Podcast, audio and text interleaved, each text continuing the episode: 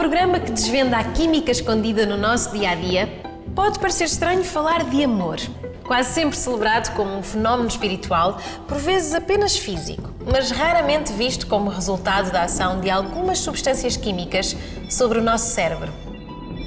Sem querer diminuir tão nobre sentimento, a verdade é que o amor é um complexo fenómeno neurobiológico baseado em atividades cerebrais que incluem o desejo, a confiança, o prazer, a recompensa e que envolvem a ação de um número elevado de mensageiros químicos. Quando duas pessoas estão apaixonadas, existe mesmo química entre elas. Os cientistas já encontraram muitas relações diretas entre os compostos químicos que circulam no nosso sangue e atuam sobre o nosso cérebro e os comportamentos que temos nas diversas fases do amor.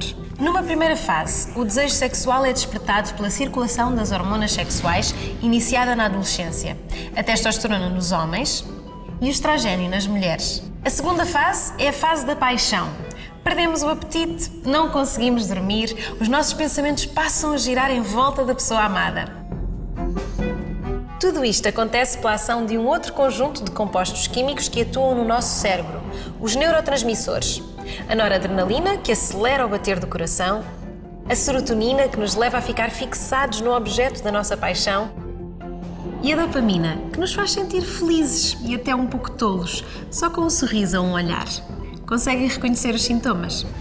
E porque ninguém consegue manter-se eternamente neste estado de euforia, Passamos à terceira fase do amor, a fase de ligação, garantida pela presença de duas hormonas que se libertam durante o ato sexual: a oxitocina, a chamada hormona do carinho, e a vasopressina, cuja presença se acredita ser indispensável para garantir a fidelidade dos parceiros sexuais.